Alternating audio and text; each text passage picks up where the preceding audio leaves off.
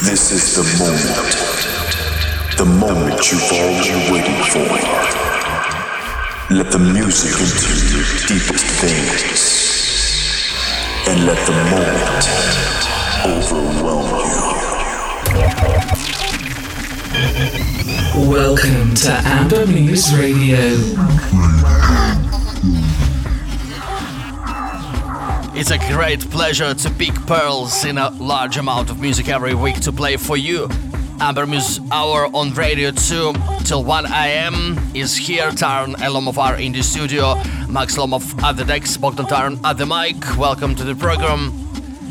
This spring selection this time again with great non-obvious house music, house music underground.